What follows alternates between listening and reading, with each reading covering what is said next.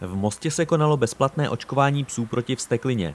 Ve městě jde již o několika letou tradici.